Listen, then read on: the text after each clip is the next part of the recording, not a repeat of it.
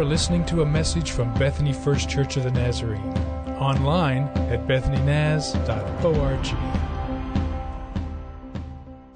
Heard a story recently about an elderly lady who attends our church. She's now 86. Her name is Margaret Etta Bundy. And Margaret Etta was a college student at Olivet, what is now Nazarene University. And, and there was a, a big gathering of Nazarenes that was going to take place in Dallas, Texas, called a General Assembly.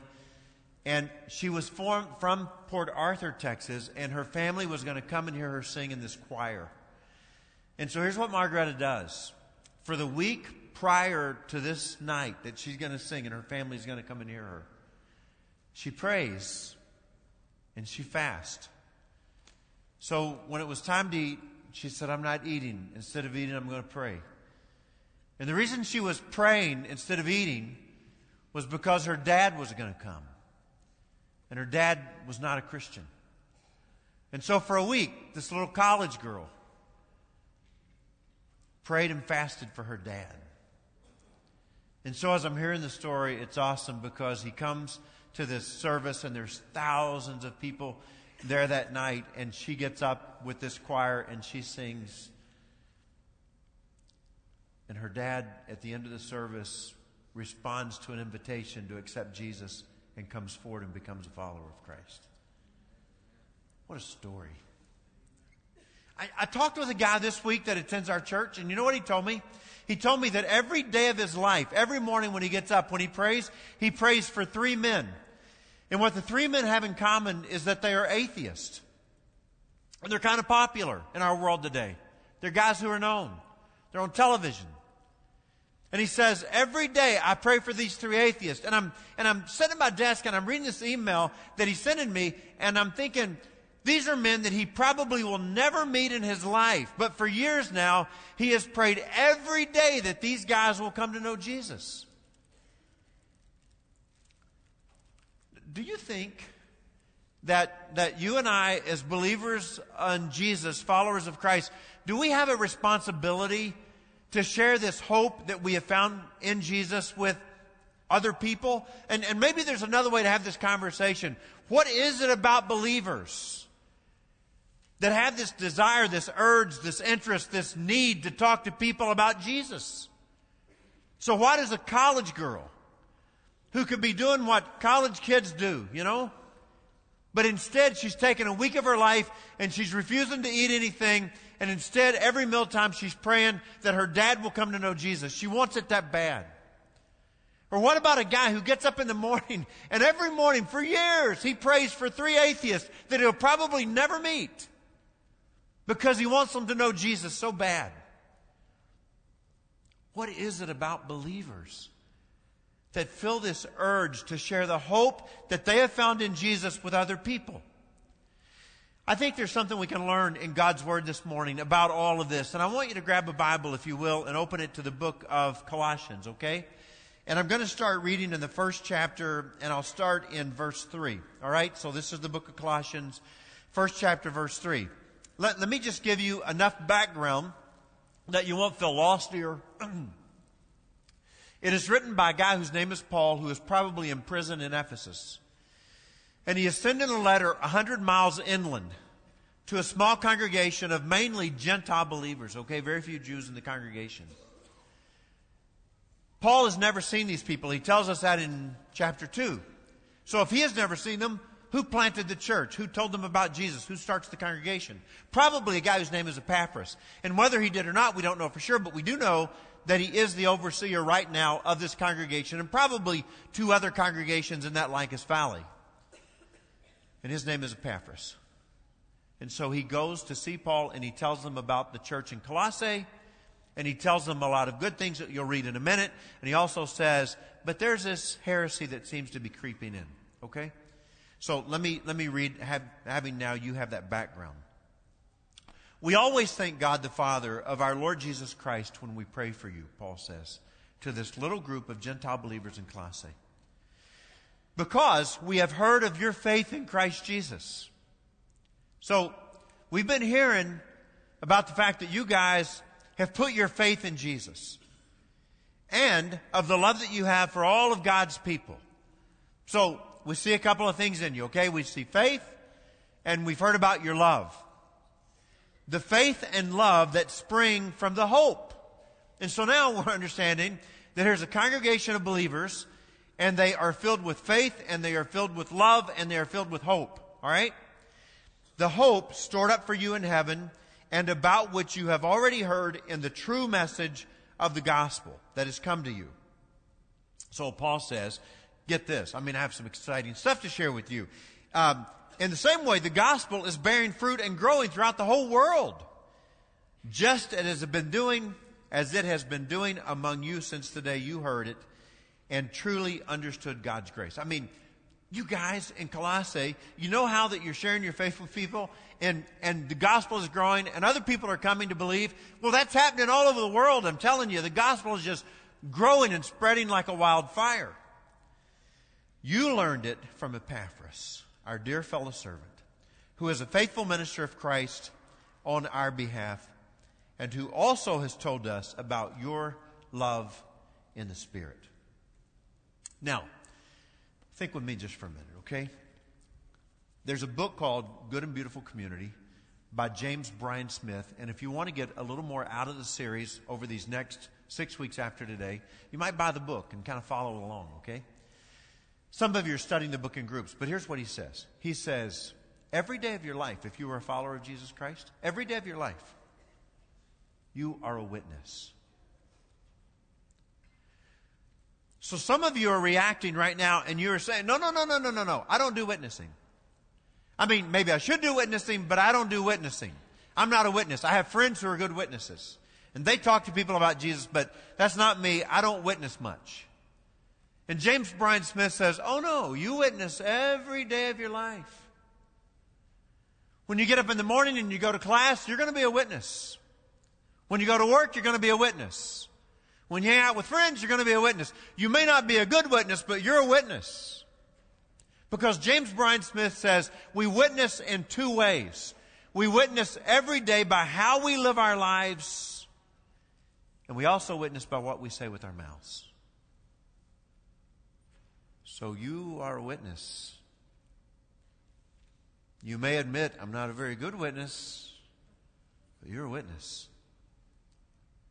Because we witness by the way that we live our lives out in front of people, and we witness by what we say. I want to I want to I want to get my heart just out as much as I can to you, okay? I don't ever want to set myself up as a guy who has it all together, who's doing it all right. That's not, that's not me. I am striving like all of you are striving to do the best that I can do to honor Jesus in every way. But I got to tell you what is in my heart, all right? In my heart, I struggle every day of my life with the brokenness that I see in this world. I mean, there's brokenness everywhere. People are so broken. What do you mean by that? I just mean turn on the news. Turn on the news, and what do you see? You just see broken lives everywhere. I mean, I mean, if you just consider your own extended family, I've got a feeling every person in this room would say, there is somebody in my family, Pastor Rick, that is very broken. I mean, their lives are broken. And what I believe in my heart is simply this, that the way to wholeness is in Jesus Christ. The way you put brokenness back together is by following Jesus. And I don't know how to do this, but I'm trying my best to figure out how in the world can I help people by inviting them to join me in this journey of following Jesus because He is the answer to brokenness. He is what makes people whole. Is, is there anybody with me on that stuff right there? I, can I get a witness in the room? I mean, I think that's it. And, and that's where I'm living, living my life. And I feel like God has done something in my heart in this last year or so, and I'm trying to articulate it, and I'm trying to say it, and sometimes my words aren't very good. But here's the bottom line I see so much brokenness. And I believe Jesus is what brings wholeness to people's lives. And I'm trying to figure out how I can be a part of God's process of inviting people to come to know Jesus and follow Him. So, once in a while, I meet somebody. I've loved baptisms all morning. We've been getting to baptize people here. And I love to think about somebody who comes and says, you know what?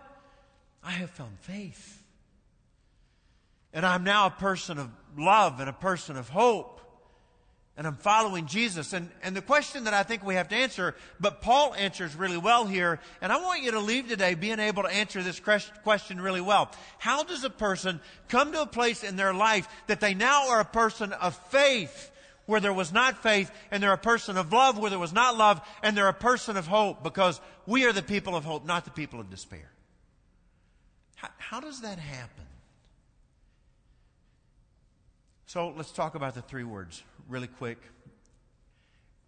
Here's, here's how it works. So Paul says, I've been hearing about you. And what I've been hearing about is your faith in Jesus Christ. Now, he doesn't say, I've been hearing about your faith and put a period there. He says, I've been hearing about your faith in Jesus Christ. Now, think with me just for a minute, okay? When he says that, he is trying to say to them that you have embraced the story of Jesus. You have come to a place in your life that you have believed that He was born of a virgin, that He walked among us, that He is truly the Son of God, that He was crucified on a cross for our redemption, that He was buried in a tomb, and on the third day He arose.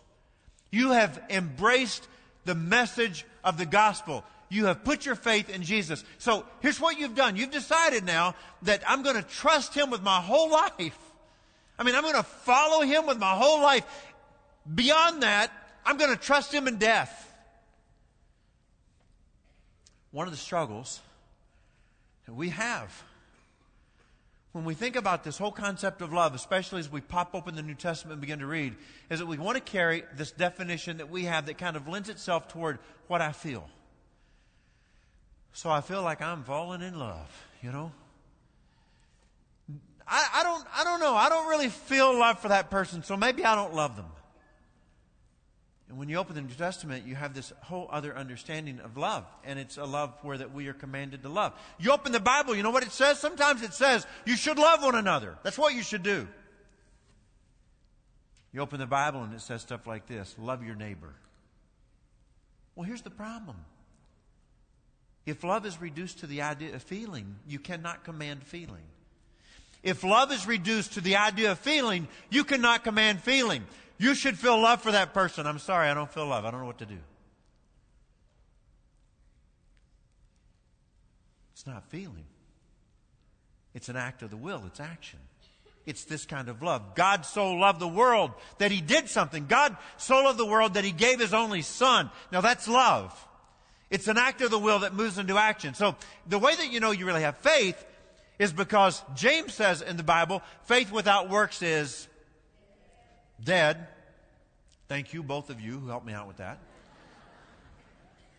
And so faith that does not move to action, move into love, is not faith at all, right? Well, where do you get faith and love? And Paul says, oh, that comes from the hope that is within you. Really? Yes. Uh, one of our struggles with hope is we have kind of reduced it in some ways to kind of wishful thinking. It's one of these things, you know what? I just really feel good about it. And I've been thinking about it a lot. And man, I just, I, I think the Broncos are going to pull it off tonight. I mean, I really feel hopeful about it, you know? I think Peyton is a good guy and he's going out and this would be a great way to go. And I'm just feeling really hopeful. I know I can get some support for that. But but hope is a lot more than wishful thinking or personal dreams. When Paul talks about this hope that we have where faith and love springs from, he's talking about this conviction that I believe in my heart that God is going to do what he said he's going to do.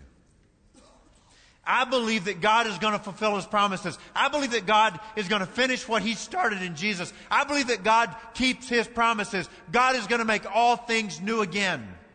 The kingdom of God is going to take place. That, that's where the hope is. So, where do you get the hope? And here's what Paul says.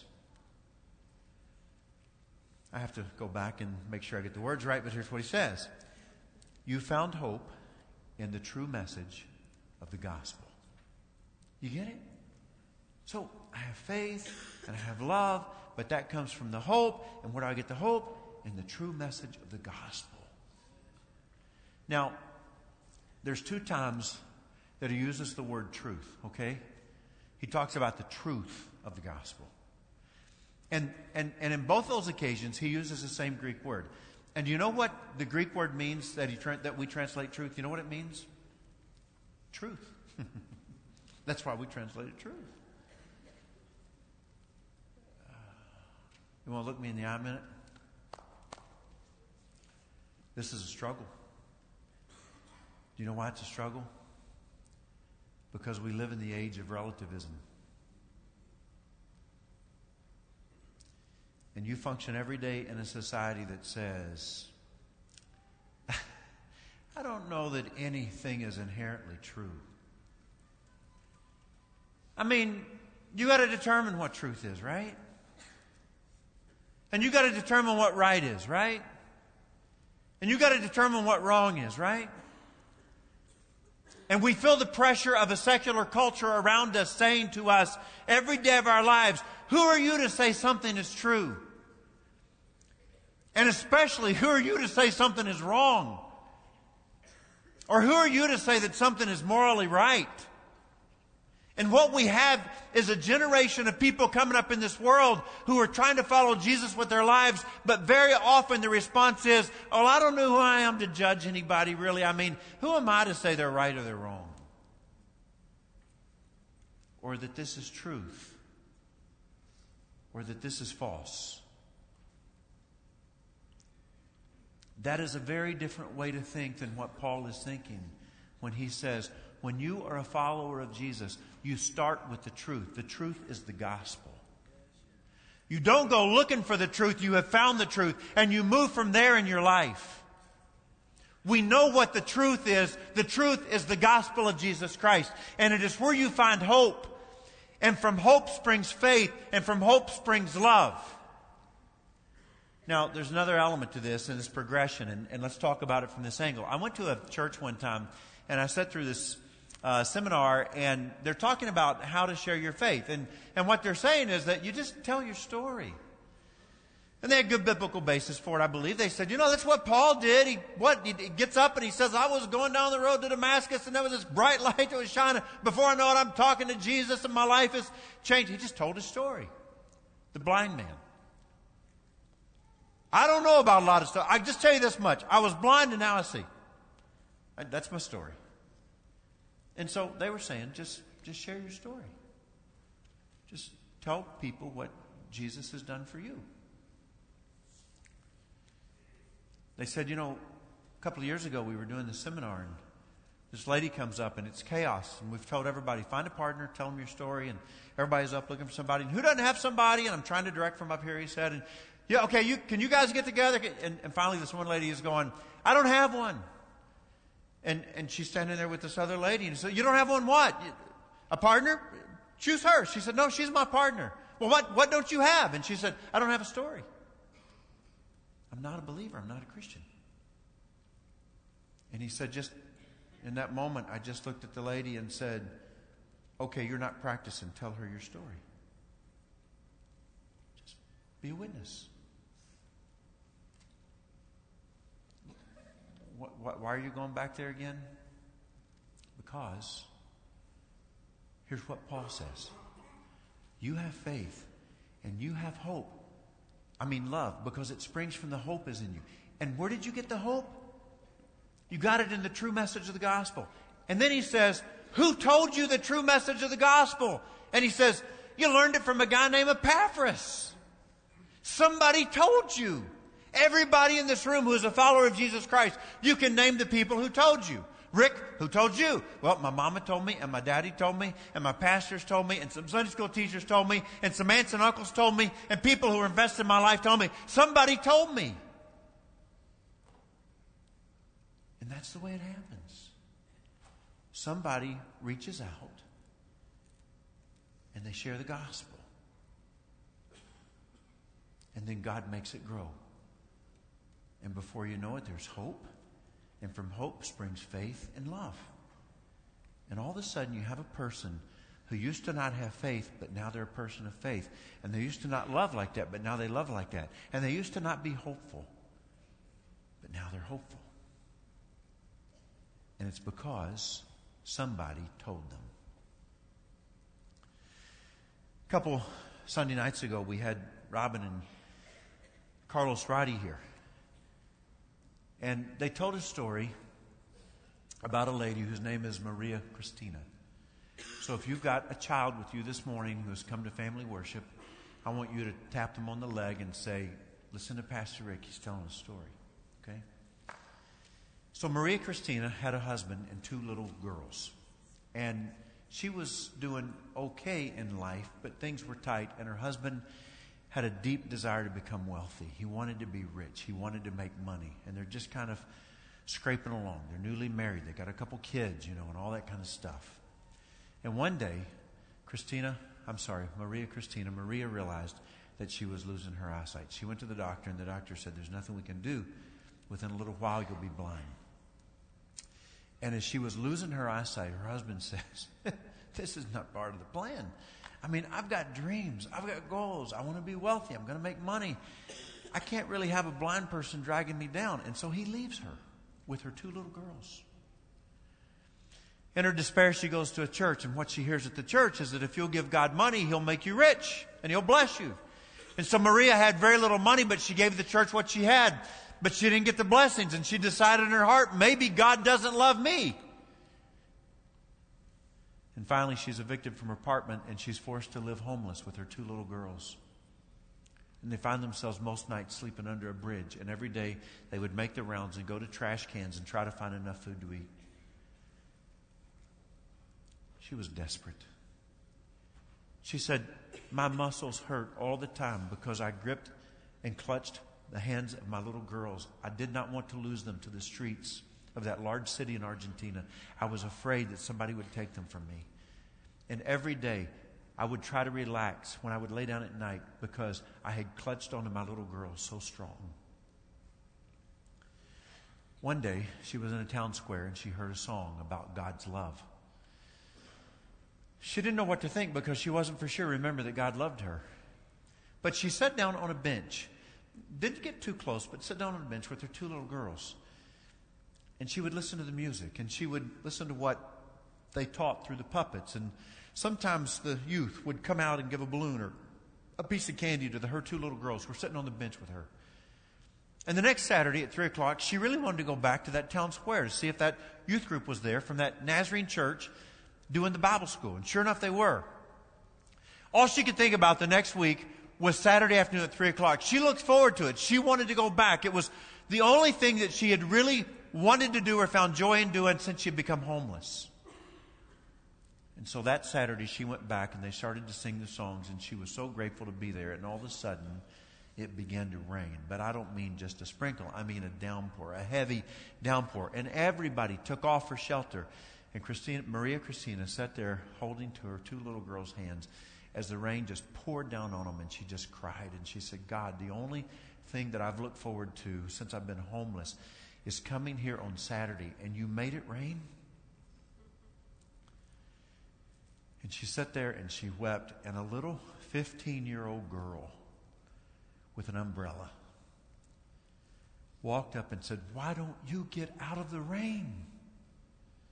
And Maria said, Where would I go? I have no place to go. I'm homeless. And the only joy that I've had is coming here on Saturdays, and God made it rain.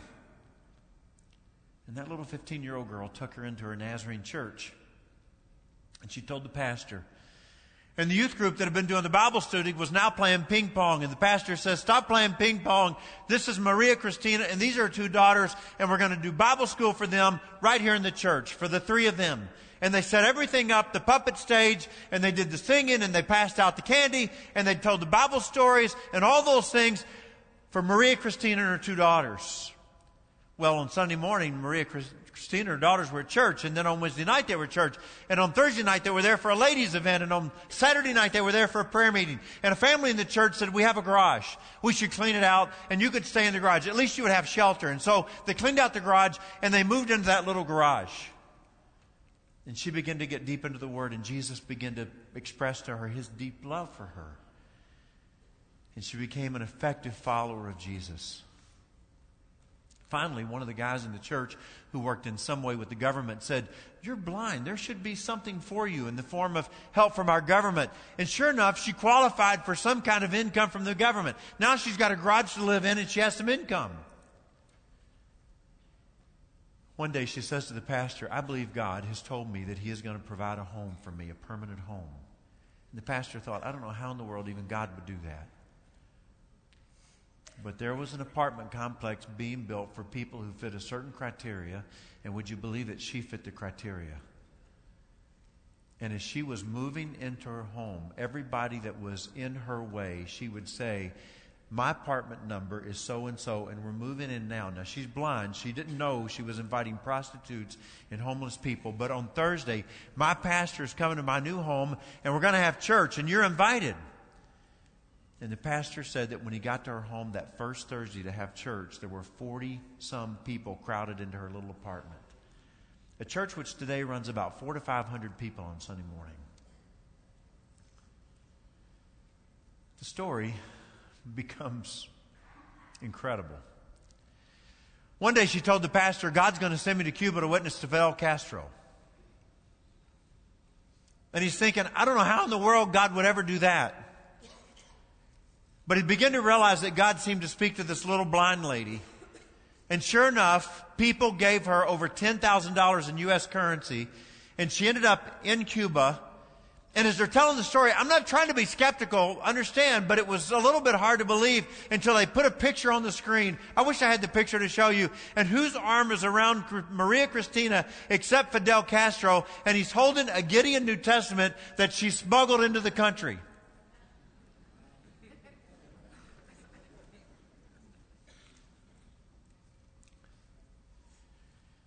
Carlos said, her husband came back to find his two girls years later. He had made lots of money, lots of money. And he had a young girlfriend with him. And you know what Maria did? She reached out in love. And she told him about Jesus. And they got on their knees in her little apartment and they prayed for forgiveness of sin. Something tragic happened. He was killed a couple of months later. But he had never divorced her. She was legally his wife. And all of his assets became hers. And what did she do with it? Now, a very wealthy lady begins to give it away to build schools and hospitals and places for homeless people. And she did so much in the country of Argentina that when Carlos got ready to come to the U.S., he goes to a funeral and he sits beside her and she says, Carlos, you've got to turn on my phone and you've got to look at a video that's on my phone. And so he did. And it's a picture of Maria Cristina sitting with the president of Argentina and he is commending her for all of her philanthropy to that wonderful country.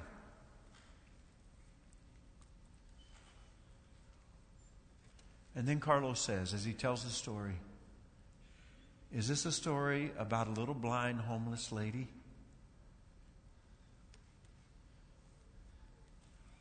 who got a home and a church? Well, at least that's part of the story. Is it a story about a homeless lady who was blind, who seemingly had nothing to offer, but one day would sit in the presence of presidents and kings? It's part of the story. Carlos said, No. It's a story about a 15 year old girl with an umbrella.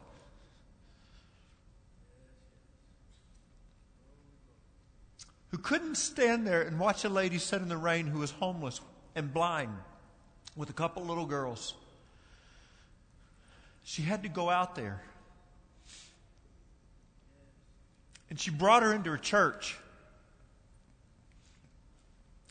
And the story that God would write, nobody would guess, right? That's what the story is. And I think what I'm trying to tell you today is I want the heart of that little girl. I haven't figured it out. I don't know to do what to do with all that God is trying to say to me. And, and I don't mind confessing to you, it's a struggle to get it into language. But I know that the world is broken and there are people who feel hopeless. But we are the hopeful community. We are not the people of despair. And in all the brokenness of the people around us, God has given us this great message. And somehow I got to figure out a way to say, I know someone who can make you whole. And I want to invite you to join me on this journey with Him.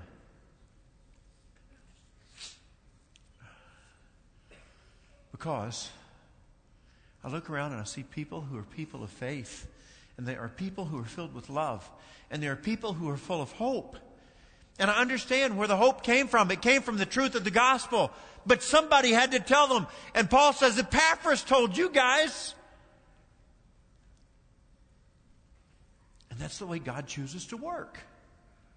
Through 15 year old girls with umbrellas. And, and they plant, and others water, and God makes it grow. And before you know it, faith is alive. And love and hope are alive in the heart of a person. Can I just get a really rich and hearty amen to all of that? Amen. That was rich, but it wasn't real hearty. You want to stand with me? So, as, as we pray before we go, I wonder if, if you want to pray uh, that God would give you a heart like that 15 year old girl. Or maybe you want to pray for me, and please do. Come and pray for me. I need your prayers. I want, I want that kind of heart. Uh, maybe there's people that you know that you love that are broken, and you want to come and pray for them today. Maybe you are Maria Christina.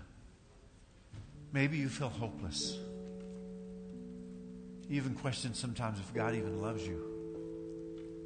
I mean, we would be remiss today to leave this place without saying, Come and find this hope that we live in. There'll be pastors here to pray for you. Just get their attention as you come. There'll be one over here and one over here. If you want to pray for healing this morning, pastors will anoint you and pray for you. If you want to pray for your family's concerns or needs or whatever, just come and pray today. If you desire to do that, okay? So we'll sing as you come.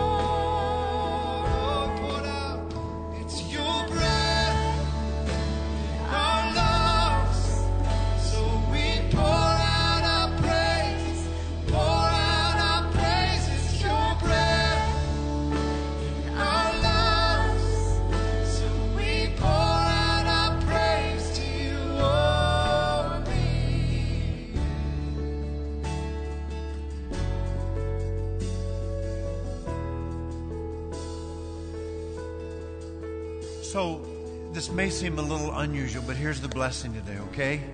Um, I think it's appropriate. Um, my, my prayer this morning for you and me, for us, is that God will give us the heart of that 15 year old girl. Amen? Amen. Feel free to pray. Feel free to stay. If you just want to be seated where you are, that's fine. When you leave, leave quietly. You have been listening to a message from Bethany First Church of the Nazarene. Visit us online at bethanynaz.org.